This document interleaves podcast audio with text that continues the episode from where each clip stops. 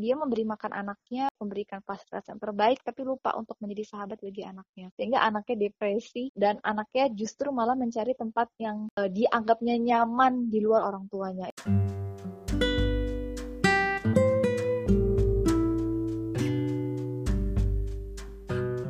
Bismillahirrahmanirrahim Assalamualaikum warahmatullahi wabarakatuh Halo listener Girls Private Talk Oke, jadi karena ini bulan April yang mana kondisi sekarang masih tetap pandemi, masih dalam keadaan pandemi. Jadi kita menghadirkan dalam bentuk rekaman lagi dan dengan narasumber kembali dengan Mbak Flo. Apa temanya? Temanya yaitu menjadi ibu. Karena menjadi ibu itu gampang-gampang susah loh guys ternyata. Mau tahu keseruannya? Yuk kita dengerin, semoga bermanfaat ya.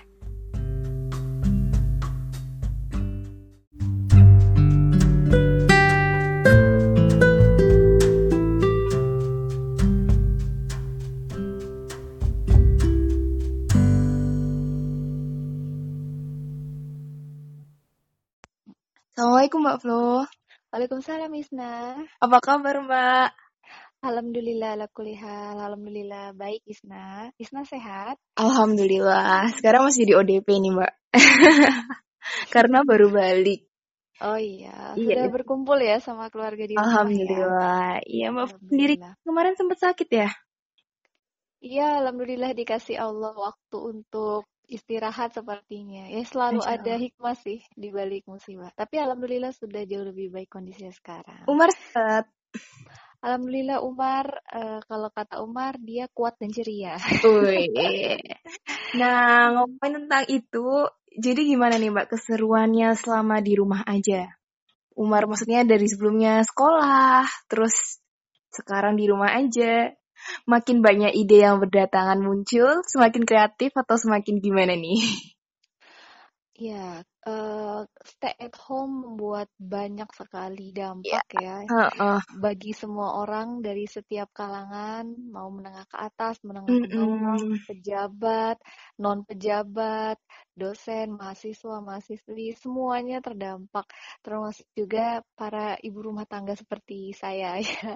Walaupun memang uh, di sebelum pandemi ini mm -hmm. ada memang selalu membersamai buah hati cuma untuk kali ini lebih intens lagi waktunya jadi tidak hanya membersamai anak-anak tapi juga waktu bersama dengan uh, suami bersama anggota keluarga mm -hmm. yang lain juga tentu saja semakin bertambah dibandingkan dengan waktu sebelum uh, adanya pandemi ini. Mm -hmm. uh, kalau ditanya gimana uh, perasaannya, terutama ya, kan jadi seorang ibu gitu kan. Iya, uh -uh. ya pasti butuh adaptasi karena uh, semua orang tentu saja tidak menginginkan bertemu uh, dengan keluarga atau berhubungan dekat dengan keluarga di tengah kondisi darurat seperti ini. Ini kan yeah. kondisi yang tidak cukup ideal ya. Tapi mm -hmm. lagi-lagi perlu ada hikmah dalam setiap musibah. Itu yang pertama perlu adaptasi.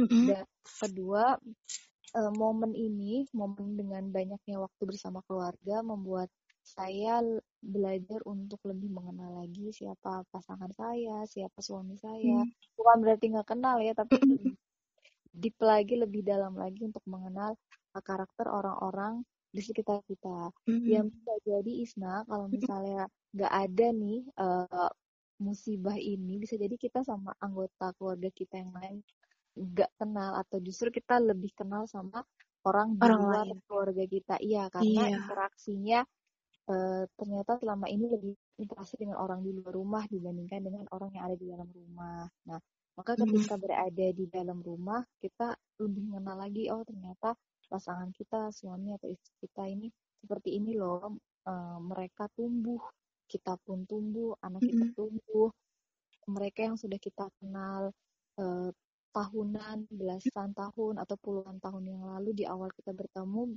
tentu saja pasti berbeda dengan sosok yang kita kenal sekarang. Begitu pula yeah. dengan anak-anak kita hmm. yang masih setiap hari kita ketemu, tapi dengan banyaknya waktu bersama mereka di rumah kita jadi tahu oh ternyata anak saya nih udah bisa ini loh, anak saya udah bukan anak saya yang dua minggu yang lalu atau satu bulan yang lalu semua tumbuh dan begitu pula saya yakin mm -hmm. uh, mereka pun menganggap saya juga pasti berbeda pasti tumbuh gitu. jadi intinya uh, momen untuk lebih mengenal lagi lebih dalam lagi orang-orang uh, yang kita cintai di keluarga kita itu yang kedua mm-hmm. yang ketiga mm-hmm. musibah ini juga tadi tadi sudah dibilang sama Ismi membuat uh, khususnya para ibu itu hmm. menjadi supporting system yang paling besar ya di dalam membawa mood di dalam apa ya membawa emosi dalam keluarga. Karena saya selalu hmm. mengatakan ibu itu pusat pusat emosi dalam keluarga. Jadi kalau misalnya hmm. ibunya happy, ibunya uh, ceria, ya hmm. keluarga itu juga akan happy dan ceria. Tapi sebaliknya kalau ibunya tidak seperti itu ya ya keluarga juga akan seperti ibunya gitu dan okay. untuk mempertahankan uh, mood supaya tetap happy mm-hmm. supaya tetap uh, ceria supaya tetap apa ya waras ya tanda kutip situasi seperti ini butuh effort yang lebih besar lagi gitu. Jadi butuh kreatif tadi kali ya mencari ide-ide baru ide yang segar. Karena uh, saya yakin banget Isna yang bosen itu gak cuma yang tua tapi anak-anak juga. Bosen ya? bosen. Uh-huh. cuman kalau orang tua mungkin uh, ini ya bisa bilang aku bosen nih gitu misalnya mau oh, di rumah terus tapi anak-anak kan nggak semua anak bisa ngomong kalau misalnya yeah. bosen nih gitu mm. mereka menggunakan bahasa tubuh ya mungkin jadi lebih rewel jadi lebih minta perhatian atau hal-hal lain yang mungkin ya itu berbeda dengan uh, orang yang lebih uh, dewasa dibandingkan dengan usia mereka begitu ya Oke. Nah, ngomongin jadi ibu, mm-hmm. dengar-dengar dulu Mbak kan nggak langsung hamil ya? Mm-hmm. Uh, uh, uh, Itu gimana Mbak ceritanya? Boleh diberbagikan kisah Oh iya ya. Hikmah. Oh, jadi uh, pengalaman menjadi ini kali ya, sebelum menjadi ibu sampai uh, menjadi ibu kali ya. Sebelumnya kan juga bekerja kan ya? Iya, jadi okay. saya menikah bulan Juli tahun 2012. Mm-hmm. Jadi hampir kalau tahun ini berarti 8 tahun pernikahan ya, alhamdulillah. Uh -uh. Dan saat saya menikah saya statusnya masih uh, wanita karir, masih bekerja. Jadi hmm. saat itu lulus tahun 2011. Setelah lulus langsung bekerja di uh, fakultas. Hmm. Menikah juga statusnya masih bekerja di sana. Dan kurang lebih satu tahun menikah diminta suami untuk resign untuk bisa fokus di rumah. Uh, dan memang tidak langsung mengiyakan gitu Isna karena memang uh, awalnya mm-hmm. uh, ini tipikal perempuan yang memang suka di luar rumah ya oh. aktif di organisasi yeah. juga suka bertemu dengan orang banyak dan ketika diminta untuk fokus saja di rumah uh, lagi-lagi banyak sekali pertanyaan yang muncul gitu jadi nggak langsung iya jadi butuh kontemplasi butuh istiqoroh berkali-kali dan saya ingat banget mm-hmm. dulu waktu di tengahnya galau-galaunya ini mm-hmm. mundur atau enggak ya resign atau lanjut lagi atau mm-hmm. tetap stay di uh, pekerjaan mm-hmm. saya saat itu baca sebuah uh, mbak suaranya kerasin lagi mbak oh ya okay. baca bu baca buku lupa judulnya. Jadi intinya buku itu tentang bagaimana uh, menjadikan rumah itu adalah surga bagi semua anggota keluarga di dalamnya. Hmm. Dan di hmm. dalam buku itu menceritakan tentang pendidikan anak. Saya ingat banget. Hmm. Jadi penulisnya mengatakan bahwa uh, jangan sampai anak lewatkan waktu-waktu emasnya, golden time-nya tanpa full kasih sayang dari orang tua khusus dari ibunya. Hmm. Semisal ketika mengenal ya, membaca doa sehari-hari, ya, menghafalkan Quran. Hmm. Kalau bisa pertama kali yang mengajarkan ada ibunya. Jangan sampai kesempatan emas investasi yang besar itu diambil oleh orang lain hmm. dan itu yang rugi orang tuanya dong ya Isma ya. Hmm. Karena nggak nggak nggak mengambil kesempatan itu. Bayangkan kalau seorang anak pertama kali belajar bahasa apa ya baca Quran uh-uh. pertama kali menghafal itu yang ngajar ibunya yeah. sampai anak itu besar dia sholat dia mengaji maka pahalanya tentu saja kan mengalir ke ibunya bayangkan uh-huh. kalau itu yang mengambil uh, kesempatan itu bukan ibu atau orang tua tapi orang lain itu kan kesempatan yang sayang sekali kalau misalnya tidak kita uh, ambil sebaik-sebaiknya nah itu uh-huh. membuat saya berpikir lagi oh ya takutnya ketika saya terus memutuskan untuk bekerja, saya gagal untuk uh, mendapatkan kesempatan emas itu golden time itu kala itu memang belum hamil Isna, masih mm -hmm. belum belum ada tanda-tanda kehamilan sedikit pun ya. Memang jeda antara saya resign dengan hamil itu memang tidak langsung isi gitu. Sempat mm. ada satu tahun setelah saya resign baru saya uh, hamil. Dan mm. kepikiran itu itu jauh sebelum hamil Umar. Ya, jadi pengennya Allah kan kita kan nggak tahu ya Allah kasih amanah anak itu kapan mm -hmm. maka itu saya berpikir oh sepertinya memang harus uh, di rumah walaupun di satu sisi saya tidak menentang perempuan yang memang memutuskan untuk bekerja di mm-hmm. luar karena kan setiap orang punya kondisinya yang berbeda-beda. Iya. Yeah. kenapa saya memutuskan untuk resign? Karena saya takut saya kondisi saya pribadi yang tidak bisa maksimal dalam menjalankan peran saya Pak nanti ketika menjadi seorang ibu. Pun ketika ada perempuan lain yang hmm. merasa mampu, merasa sanggup untuk bisa mengemban amanah di luar kewajibannya menjadi seorang ibu, itu hmm. menjadi seorang karir gitu ya, walaupun itu merupakan hal yang wajib baginya ya itu nggak masalah. Jadi yang menjadi masalah justru antar ibu itu saling menyalahkan satu sama lain. Padahal kan sama-sama yeah. perempuan, sama-sama istri juga, sama-sama ibunya. Itu yang salah. Iya. Mm-mm. Jadi setelah baca buku itu istikharah berkali-kali, alhamdulillah diberikan ke lapangan, diberikan petunjuk memang sepertinya harus resign dengan berbagai pertimbangan. Ya, Tapi sempat debat sama mama nggak, Mbak? Nggak sampai debat Isna ya, jadi memang mm -mm, cuman ngobrol tapi ngobrol alot ya ya. juga mikirnya aduh ini anak udah aku sekolahin tinggi tinggi eh kok malah cuma di rumah gitu ada kepikiran gitu iya betul apalagi uh, mas saya kan single single mom ya single yeah. parent jadi pasti hmm. punya uh, banyak sekali pertimbangan banyak sekali pemikiran begitu hmm. dan lagi-lagi prosesnya tidak instan uh, tidak langsung ketika saya memutuskan untuk resign, mm-hmm. uh, mama setuju atau dua ketiga kali bicara mama langsung uh, menyetujui enggak. Jadi yang pertama memang pasti resign dulu ya, karena kan ketika kita sudah menikah, ridho yang pertama itu kan dari suami ya berbeda uh-huh. dengan kondisi ketika kita belum menikah, maka ridho yang utama itu dari orang tua. Dan setelah saya istiqoroh, suami juga menginginkan untuk uh, kembali ke rumah. Maka saya resign gitu ya, insya Allah dengan mantap intinya kita mantap dulu sih Isna Iya, uh-huh. kita mantap dulu, kita yakin dengan pilihan kita. Kalau kita sudah yakin dan mantap menghadapi orang lain uh-huh. yang tidak sesuai dengan apa yang kita putuskan, itu akan lebih mudah dibandingkan dengan kita sendiri yang tidak yakin dengan keputusan yang sudah kita ambil.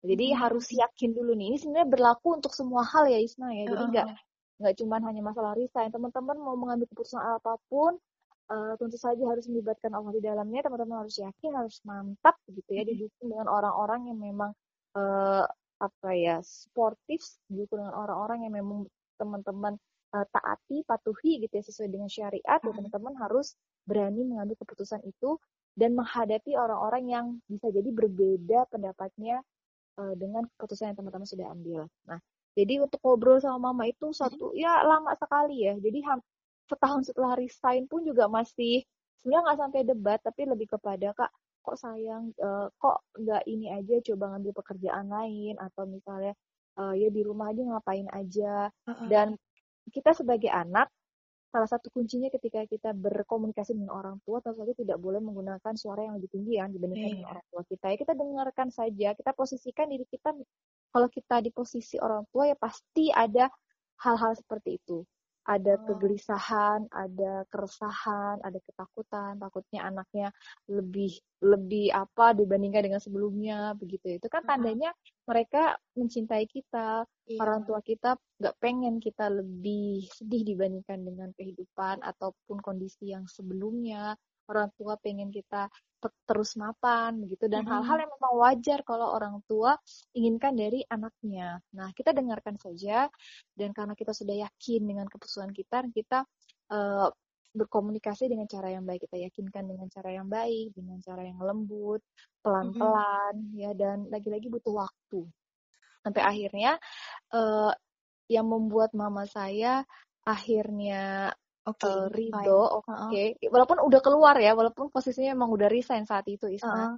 Jadi saya saat itu resign nggak uh, nggak nunggu ketok palu dari mama, uh -uh. gitu ya, karena memang keputusannya kan di suami terutama dan saya sendiri yang melakukannya. Nah, tapi ini posisinya di mana meyakinkan mama bahwa saya baik-baik saja loh setelah resign. Nah itu kan ya, uh-uh. uh, takutnya kan khawatirnya orang tua itu anaknya tidak menjadi baik-baik saja ketika sudah resign. Nah maka uh, ketika iya. sudah resign yang kita lakukan tunjukkan bahwa kita baik-baik saja, kita kita nggak sedih, kita nggak tanda kutip, kita nggak nganggur, kita dapat terus berprodu, uh, apa ya produktif loh di rumah walaupun tidak bekerja di kantoran lagi. Jadi kita tunjukkan itu dan alhamdulillah uh, namanya rezeki uh, Allah yang memberikan Uh-huh. Tidak hanya tidak melulu rezeki itu lewat kantor atau lewat bekerja di luar, ternyata dari rumah juga terus Allah berikan rezeki karena kan kalau kita bicara rezeki tidak melulu tidak melulu tentang harta ya, tapi banyak sekali kemudahan yang Allah berikan setelah saya resign dengan uh, apa dari pekerjaan. Salah satunya mm-hmm. itu uh, bisa umroh sama keluarga,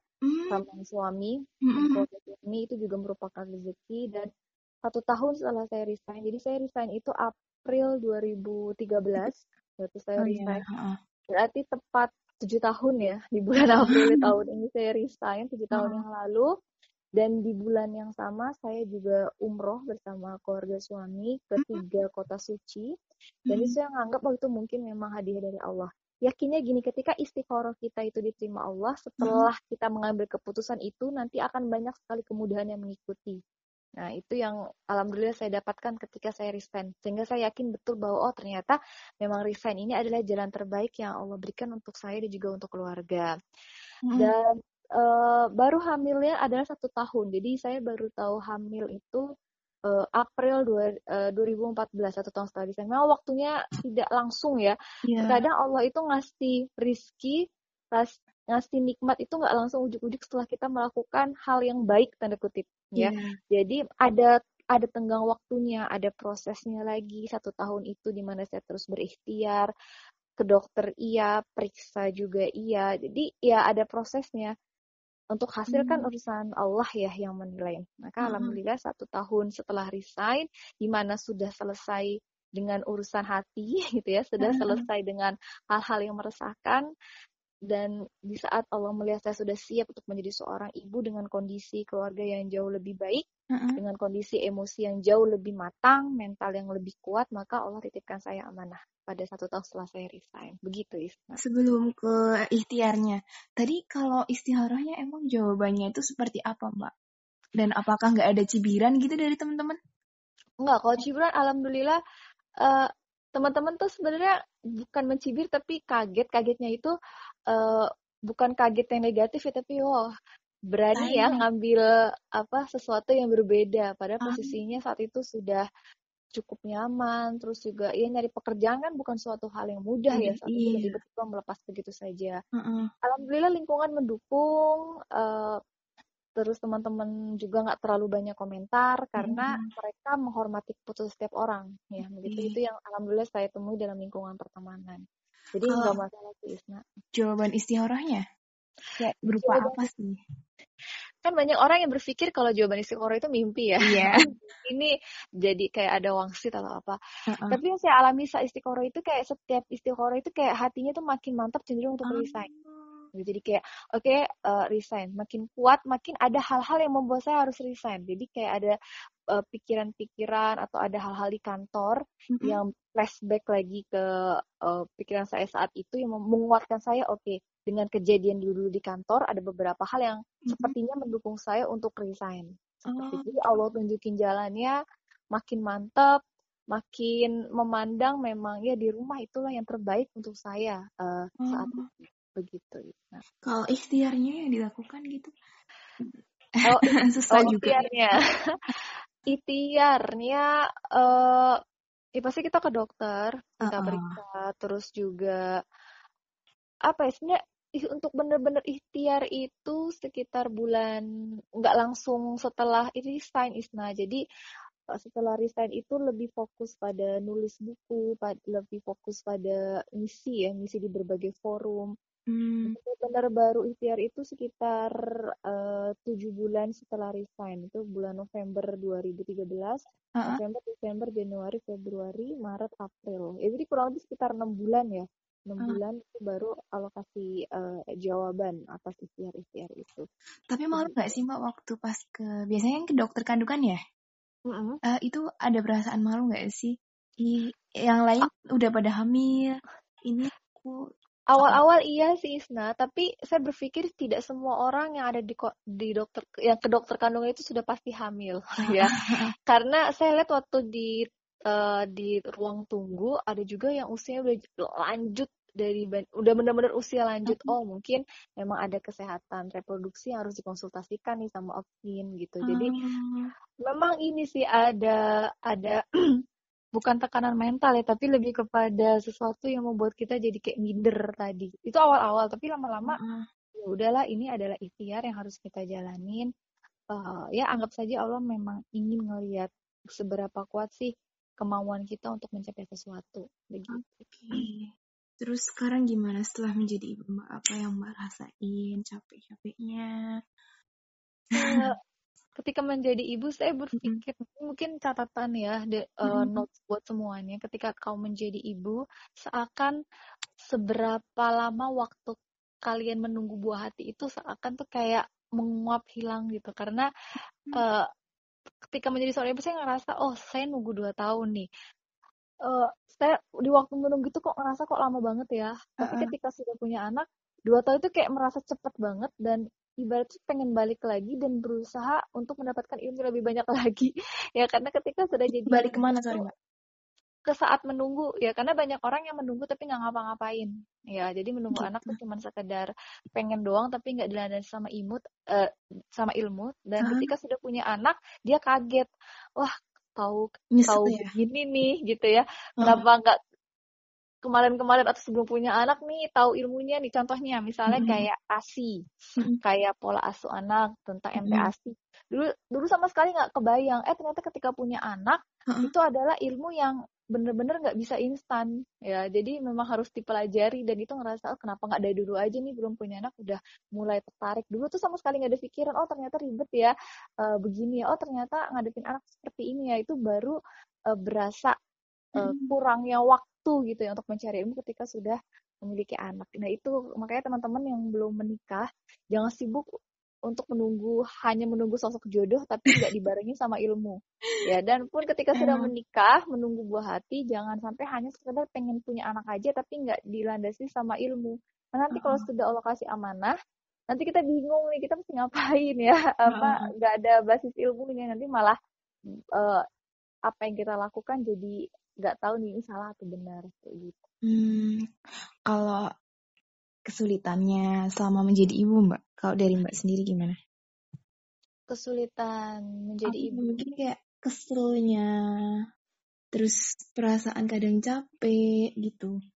Hmm, uh, kalau capek itu wajar banget banget banget ya karena kalau udah kita nambah amanah berarti kita harus siap untuk mengorbankan banyak waktu istirahat kita ya hmm. jadi teman-teman harus siap kalau misalnya ya kalau sekarang yang belum menikah mungkin punya keponakan ya hmm. yang lucu-lucu gitu ya yang apa yang menggemaskan tapi lihatlah di balik anak yang uh, menggemaskan dan lucu itu ada orang tua yang berkorban dengan waktu istirahatnya gitu. Karena kan seringnya orang melihat anaknya dalam anak seseorang itu dengan penampilan terbaik ya. Tapi ternyata di balik semua penampilan itu ada sosok ibu dan ayah yang berjuang uh, habis-habisan agar dapat memberikan pola asuh yang terbaik untuk anak-anaknya. Jadi memang wah, capek itu wajar dan sebenarnya kesulitan bukan kesulitan ya tapi lebih kepada tantangan ketika okay. anak adalah bagaimana bisa uh, mengenal anak dari hati ya. Uh, Jadi gimana oh, tuh? Iya, seperti contohnya saya sama Umar ketika ngelihat Umar di usianya lima tahun sekarang, saya nggak mm -hmm. mungkin menggunakan kacamata ketika saya melihat Umar usia tiga tahun, ya karena mm -hmm. berbeda. Mm -hmm. Atau misalnya usia Umar lima tahun sekarang, saya menggunakan kacamata usia Umar empat tahun, empat setengah tahun itu sangat berbeda.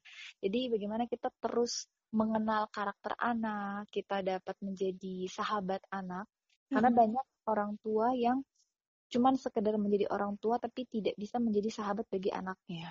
Iya. Ya, bondingnya itu loh yang kurang. Jadi ya uh, dia memberi makan anaknya, memberikan pendidikan yang terbaik untuk anaknya, memberikan pakaian yang terbaik, memberikan fasilitas yang terbaik, tapi lupa untuk menjadi sahabat bagi anaknya. Karena bagi saya untuk menjadi sahabat anak itu butuh waktu juga Isna. Jadi kalau misalnya tidak diawali dengan bonding atau ikatan yang kuat antara anak dengan orang tua, mm -hmm. sedari kecil sedini mungkin maka akan sulit untuk menjadikan anak itu adalah sahabat kita atau menjadikan kita adalah sahabat bagi uh, anak-anak kita. Nah, itu akan sulit. Hmm. Hmm. Itu sih sebenarnya uh, tantangannya bagaimana untuk terus bersahabat dengan anak, uh, bagaimana untuk terus mengenal anak dengan hati dan berkomunikasi dengan cara yang baik. Gitu Isna. Berat juga ya. So, oh, bener. Berat ya dengernya ya. advice buat yang udah jadi ibu uh, advice-nya apa Mbak kira-kira kalau buat yang teman-teman di sini yang udah dengerin dan udah jadi ibu? Yang sudah jadi ibu? Iya, yang sudah udah yeah. jadi ibu dulu. Yang sudah menjadi ibu, uh, menjadi seorang ibu adalah uh, nikmat ya karena tidak semua tidak semua istri bisa menjadi seorang ibu ya. Jadi syukurilah nikmat itu dan yang diperhatikan lagi nikmat itu pun nanti akan dimintai pertanggungjawabannya oleh Allah Subhanahu wa taala. Ya, hmm. anak itu akan dimintai pertanggungjawabannya uh, yang pertama itu orang tuanya.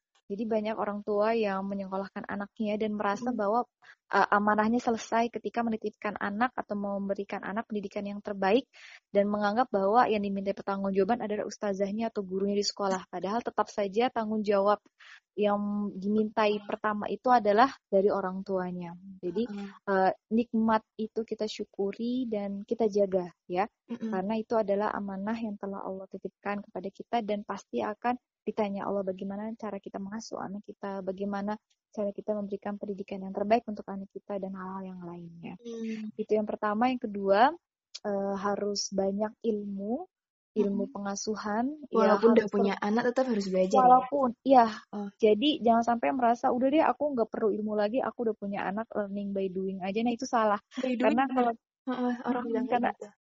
karena udah deh nanti uh, kenal sama anak sendiri ya silahkan itu orang tua masing-masing tapi kalau saya berpendapat apa yang saya lakukan itu uh-huh. harus berdasarkan ilmu karena lagi-lagi akan dimintai pertanggungjawabannya jangan sampai kita berbuat itu tanpa ilmu karena nanti jauh daripada kebenaran akan lebih condong kepada kesesatan nah itu yang berbahaya hmm. itu yang kedua perbanyak ilmu uh, tetap ngaji tetap taklim tetap mendengarkan uh, asupan wawasan pengetahuan dari yang ahlinya yang hmm. ketiga adalah uh, syukur plus sabar yang tadi ya. Karena anak itu anak itu bukan kita ya. Uh jadi jangan menganggap anak itu uh, harus selalu menerima apa yang kita inginkan ya. Uh, eh boleh sedikit cerita nggak sih Isma? boleh boleh Uh, sebenarnya saya bukan penonton drakor ya sebelum uh, uh, yeah, yeah. drakor tuh cuman nggak sampai edik begitu tapi ada satu drakor mungkin Isma pernah denger Sky Castle nggak? Nggak suka nonton mbak saya. Oh, suka ya. mungkin, ah, mungkin yang suka nonton drakor atau yang pernah yang tahu lah ya kabar-kabar tentang film Korea. Ada satu film yang judulnya Sky Castle. Itu saya termasuk yang merekomendasikan film itu Isna. Oke, okay, bisa yang merekomendasikan. Kenapa? Karena uh, itu filmnya value-nya pengasuhannya dapat banget kepada anak. Ya, jadi saya Sky Castle. Ini ini film yang ratingnya itu kayaknya tahun berapa ya? Saya lupa. Uh, sekitar tahun nah mungkin bisa searching ya. Itu sama sekali nggak ada adegan uh, vulgarnya cita-cita enggak. Tapi itu fokus kepada bagaimana pola asuh anak kepada orang tuanya intinya ceritanya itu uh, ada uh, beberapa keluarga dalam keluarga di Sky Castle itu seperti kompleks perumahan menengah ke atas orang-orang kaya uh, ada berapa ya sekitar tiga atau empat keluarga saya lupa lupa ingat tapi setiap keluarga itu punya pola asuh yang berbeda kepada anaknya. Jadi ada tipikal uh, keluarga yang pertama orang tuanya itu punya obsesi yang nggak kesampaian dan dia memaksakannya kepada anaknya itu sekarang ada nggak sih realitanya? Ada banget ya? Iya, uh, orang tuanya mau jadi dokter, terus anaknya yang disuruh jadi dokter gitu. Ya, itu sama di film Sky Castle tuh kayak gitu. Jadi uh, orang tuanya tuh pengen generasinya itu semuanya jadi dokter. Nah, maka anaknya tuh harus jadi dokter. Hmm. Uh, ada anak yang memang nurut uh, obsesi orang tuanya, tapi ada anak yang nggak menurut obsesi orang tuanya. Nah, itu di film itu di uh, dijelaskan. Ada tipikal orang tua yang uh, sebenarnya nggak peng nggak terobsesi tapi karena pengaruh lingkungan Isna. Oh. Jadi pengaruh lingkungan uh, menengah ke atas, status sosial, teman-temannya bisa gitu, kenapa aku nggak bisa? Jadi dia nekan anaknya bukan karena dirinya, tapi karena takut omongan orang lain. Itu ada kan sekarang juga ada ya. Nah, jadi film itu tuh kayak komplit banget uh, bagaimana kita belajar untuk melihat anak kita sebagai manusia seutuhnya yang memang berbeda dengan kita ya. Hmm. jadi kalau kata kalau nggak salah Khalil Gibran ya mengatakan bahwa ya anakmu itu ya bukan anakmu. Dalam arti ya dia memang manusia yang berbeda. Dia hmm. punya jiwa dia punya akal dia punya kemauan dia punya keinginan dan dia berhak untuk memberikan keputusan dalam hidupnya. Peran kita sebagai orang tua apa? Memberikan fondasinya oh. ya memberikan fondasi dia dalam berpikir Uh, itu yang sangat penting ya kalau di dalam agama kita kan bagaimana penekanan akidah, bagaimana yeah. penekanan tauhid, akhlak begitu ya. Dan yang memutuskan tetap kepada anak ya, karena kan anak kita juga akan tumbuh menjadi seseorang yang berakal, yang memais, yang dapat membedakan yang salah mana yang salah mana yang betul. Maka peran orang tua, apalagi kalau misalnya punya anak yang masih kecil adalah uh, menguatkan fondasi keimanan, tauhid dan akidahnya dan hmm. lagi-lagi tidak memaksakan keinginan orang tua yang tidak tersampaikan ya ketika sudah besar kepada anaknya sehingga anaknya depresi, anaknya berbohong gitu ya, anaknya yeah. merasa tertekan dan anaknya justru malah mencari tempat yang uh, dianggapnya nyaman di luar orang tuanya. Ya itu yang paling berbahaya Isna. Karena banyak banget kasus anak yang lari dari orang tuanya karena merasa orang tuanya sendiri tidak memberikan kenyamanan terhadap dirinya, banyak tekanan, banyak apa ya, banyak obsesi yang terpendam yang harus dilimpahkan kepada anaknya. Pada itu bertentangan dengan kemauan anaknya, maka anaknya itu mencari lingkungan di luar keluarganya dan ternyata dia dapat lingkungan yang justru negatif yeah. ya iya. larinya ke narkoba seks bebas dan segala macam jadi itu sih uh, pesan saya berat ya pesannya ya tapi ini juga pesan untuk untuk uh. untuk diri saya pribadi sih jadi uh. untuk menjadi orang tua lebih baik lagi itu Isna. Bisa sih nanti itu film jadi ini wishlist selama di rumah aja.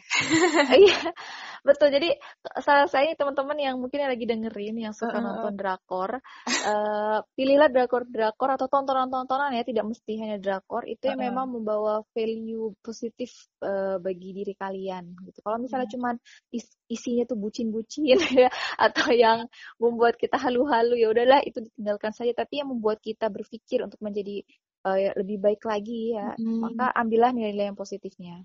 Begitu. Terus kalau nasihat buat yang akan menjadi calon ibu tapi sampai sekarang belum ada tanda-tanda hilal kandungan gimana? Oke. Okay. berarti oh udah posisi nah. udah nikah ya? Uh, iya. Iya.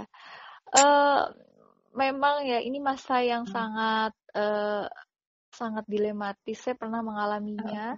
Uh, masa yang penuh dengan nyaris depresi mungkin bagi sebagian orang ada yang seperti itu. Uh, sebenarnya jujur ketika berada di masa itu yang paling berat itu bukan dari internal uh, perempuan itu tapi tekanan dari orang di sekitarnya. Ah, itu iya. yang membuat dia semakin tanda kutip ya sedih dan merutuki nasibnya yang sampai saat itu belum dikasih amanah dari Allah. Apalagi jadi ya mbak? Apa? Mertua Iya, ya pokoknya lingkungan uh, lingkungan sekitar lah bisa jadi dari media sosial, uh, bisa jadi dari tetangga. Ya mungkin awalnya basa-basi ya, uh, kok belum sih gitu ya. Uh, itu loh yang itu aja baru sebulan udah langsung gitu. Nah, awalnya mungkin basa-basi, cuma nanya-nanya kabar gitu. Tapi ya kita kan lagi-lagi nggak tahu nih orang yang kita basa-basi itu mentalnya lagi baik atau enggak. Iya, nah, hmm, banyak kan yang seperti itu ditambah lagi uh, support dari suami yang kurang ya. Jadi kalau misalnya ya suami juga mungkin turut menyalahkan karena kan stigmanya hmm. perempuan yang belum mengandung itu kan stigma masyarakat itu kan kesalahan dari perempuannya ya. Ya misalnya yeah. dikatakan oh, reproduksinya lah atau misalnya melakukan segala macam.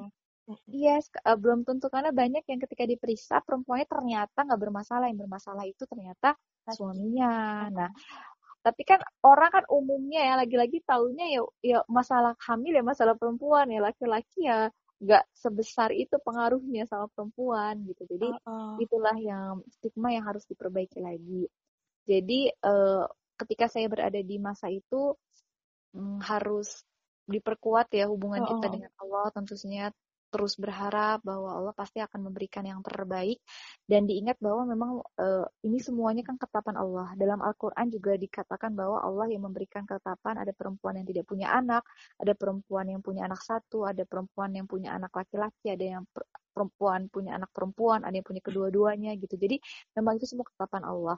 Dan kita lihat dalam sirah juga Ibunda Aisyah juga tidak punya anak. Iya dan uh, ya banyak perempuan-perempuan hebat yang memang uh, walaupun tidak punya anak bukan berarti mereka tidak hebat dibandingkan dengan perempuan lain yang punya anak hmm. gitu. Jadi diyakini bahwa Bismillah tetap berikhtiar, Allah pasti akan memberikan hasil yang terbaik. Entah nanti memang diberikan atau tidak, tapi ikhtiar itu semoga Allah ganti dengan jawaban yang terbaik. Uh, seperti itu. Flashback yang tadi Mbak, kalau sebelum uh, Mbak ada tanda-tanda kandungan itu dari gimana mbak? Ada perasaan nggak enak gitu nggak? Uh, enggak sih. Jadi saya termasuk uh, yang uh, alhamdulillah sekali baik dari orang tua, dari mertua, uh -uh. dari keluarga sama sekali tidak pernah ada yang menyinggung atau bertanya eh ya bertanya cuma sekedar tanya tapi maksudnya nggak sampai membuat saya uh, down gitu ya jadi alhamdulillah sih uh, menunggu tapi ya dengan ini sih lebih ke permasalahan diri saya pribadi saat itu. Kalau orang lain sih enggak sih, enggak terlalu ber ini ya, berefek. Tapi saat itu mungkin lebih ke saya pribadi yang berusaha untuk terus menjaga semangat aja. Dan uh, waktu itu saya ingat banget waktu masih nunggu Umar, saya banyak nonton uh, dan baca berita-berita bahwa ternyata banyak loh pasutri lain yang menunggu sampai belasan, bahkan sampai puluhan tahun untuk yeah. bisa punya anak. Nah itu membuat saya, oh kalau saya aja sedih yang baru hitungan uh, tangan aja belum selesai gitu ya belum sampai 10 tahun udah udah begini gimana sama mereka yang udah sampai belasan atau bahkan puluhan tahun menunggu tapi sampai yeah. sekarang masih semangat. Jadi kayak malu gitu loh Isa. Ya aduh kita aja udah gini udah ngerasa yang paling banyak masalah gimana dengan mereka. Kalau Isma sih patokannya itu mbak uh, kalau artis ya. Mm -hmm. Tadi Aulia kan dia 9 tahun atau 11 tahun ya belum mm -hmm. aku belum punya anak terus Zaskia Sungkar sama Irwan Syah gitu kan tapi mm -hmm. ya Allah kan mereka sampai sekarang masih tetap eksis dan bisnisnya juga masya Allah Iya, karena gini lagi-lagi kan anak itu kan uh, nikmat ya. Kalaupun memang tidak berupa anak, masih banyak nikmat lain gitu. Bisa jadi orang alokasi nikmat anaknya banyak, tapi di sisi lain mungkin loh ya rezekinya tidak sebanyak dengan mereka yang tidak punya anak gitu loh. Iya. Jadi memang selalu ada hal positif yang bisa kita lihat sih. Isna. Jadi tergantung kacamata yang mau kita pakai, kacamata yang seperti apa. Hmm. Kalau nasihat yang untuk yang belum nikah, Eh. yang belum nikah. Uh, Kayaknya banyak itu kebanyakan belum menikah, Mbak. oh gitu. Uh, bagi yang belum menikah, kalau masalah ini ya mau punya anak ya harus punya pasangan dulu ya. Jadinya uh, perbaiki diri, upgrade kapasitas diri karena kalian adalah calon istri, calon ibu. Uh -huh. uh, kalau ingin memiliki anak yang baik, kita ikhtiar untuk menjadi ibu yang baik dan itu dimulai dari jauh-jauh hari sebelum kita menikah. Ya, jadi jangan sampai kita nunggu nunggu nikah dulu atau nunggu hamil dulu baru kita mau memperbaiki diri jadi lebih baik lagi. Soalnya teman juga mbak, kalau misalkan dia tuh ngomong, aduh aku tuh kepengen punya anak, padahal nikah aja belum. Nah itu makanya cari pasangan dulu, jangan sampai pengen punya anak dulu nikahnya nanti. Nah itu yang, nah bisa itu yang, nah, yang berbahaya. Mm -mm. Uh, itu yang pertama, yang kedua banyak uh, ambil ilmu juga yang banyak. Dan saya selalu mengatakan begini Isna kepada para muslimah, para para perempuan, kalau kalian uh, happy rame banget kajian pranikah, coba kalian juga datang loh ke seminar-seminar tentang pengasuhan anak. Karena ilmu itu nggak berhenti cuman tentang ta'aruf, tentang hitbah tok gitu ya, tapi mm -hmm. untuk menjadi ibu untuk menjadi istri itu memang banyak ilmu-ilmu lain yang harus uh, ditambah gitu ya. Jadi tentang pengasuhan anak, tentang komunikasi antara suami dan istri dan banyak hal lainnya. Itu dan sama ini mungkin ya uh, persiapan jasmani. Selagi misalnya kalian uh, merasa ada sesuatu yang sa bukan salah sih, ada sesuatu yang tidak biasa pada tubuh kalian, khususnya di alat reproduksi kalian itu bisa kalian konsultasikan ke obsgin ke dokter kandungan sejak awal ya. Mm-hmm. Contohnya misalnya ada yang siklus haidnya tidak normal ya hmm. atau misalnya selalu nyeri ketika haid nyerinya tuh sampai berlebih gitu ya sampai pingsan atau misalnya uh, ya pokoknya hal-hal yang memang di luar wanita dengan siklus normal pada umumnya maka segera periksa ke obsgin. Nah, itu juga ikhtiar kita agar dapat uh, memiliki keturunan dengan proses yang lebih mudah dengan dan juga waktu yang lebih cepat gitu. Karena kan banyak kasus yang seperti itu ya ketika diperiksa uh, belum punya keturunan, ketika dirunut riwayatnya, ketika belum menikah, eh, ternyata uh, siklus haidnya belum teratur. Nah kalau itu sudah di uh, sudah di fix, sudah di apa ya diperbaiki, sudah diobati sebelum menikah, insya Allah nanti ketika sudah menikah sudah tubuhnya sudah siap gitu loh untuk memper, uh, menjadi seorang ibu, mengandung juga sudah siap. Begitu Isna. Oke, nah jelas hmm. Mbak. Berhubung ini mau lebaran uh-huh. kan banyak serangan pertanyaan. Bahkan mungkin kayaknya kalau untuk sekarang mbak juga dapat misalkan kayak kok belum ngisi lagi? Itu kan kalau udah yang punya anak tapi kan kalau yang belum kan kok belum ngisi? Gitu gitulah belum lagi yang suaminya kurang support. Apa nih mbak tipsnya? Uh, mungkin lebaran tahun ini ini ya uh, lebih banyak di rumah. Jadi mungkin uh, salah satu berkahnya kita tidak akan banyak mendapatkan pertanyaan seperti itu. Ini juga mungkin kita bagi para para jomblo kali ya. Kalau misalnya dulu-dulu kan, wah aku takut ketemu orang gitu ya karena takut ditanyain kapan nikah. Nah, sekarang nih kesempatan dan nikah juga gitu loh Mbak. Kadang nggak enak gitu ditanyain kok belum iya sih betul ya oh.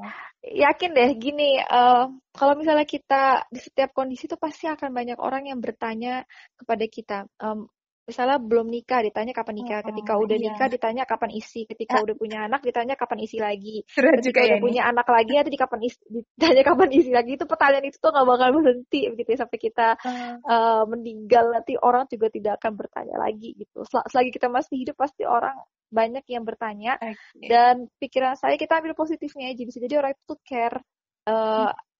apa ya simpati pengen yang terbaik untuk kita ya mental kita harus kuat ya anggap saja itu doa gitu ya. Doa ya hmm. doain aja ya jadi nggak usah dianggap berat.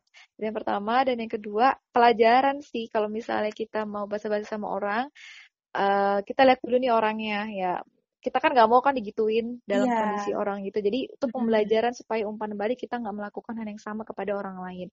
Jadi nanti teman-teman bisa lihat nih kalau ketemu sama temen yang uh, udah menikah sampai lama belasan tahun atau misalnya tahunan belum menikah teman-teman di posisi dia jangan sampai menanyakan hal yang membuat bisnisnya karena tahu kalau kita di posisi, di posisi dia ditanyakan hal seperti itu kan nggak suka ya uh-uh. bukan nggak suka doang bahkan bisa takut takutnya dia jadi nggak mensyukuri takdir yang telah Allah berikan kepada dia jadi gitu. kalau nanya kapan nikah kapan hmm. eh kok belum ngisi itu kira-kira menurut mbak sopan nggak sih kalau di masyarakat barat sepertinya kan jarang ya ada orang yang nanya uh -uh. seperti itu. Biasanya cuma nanya e, gimana kabar udara hari ini. Iya.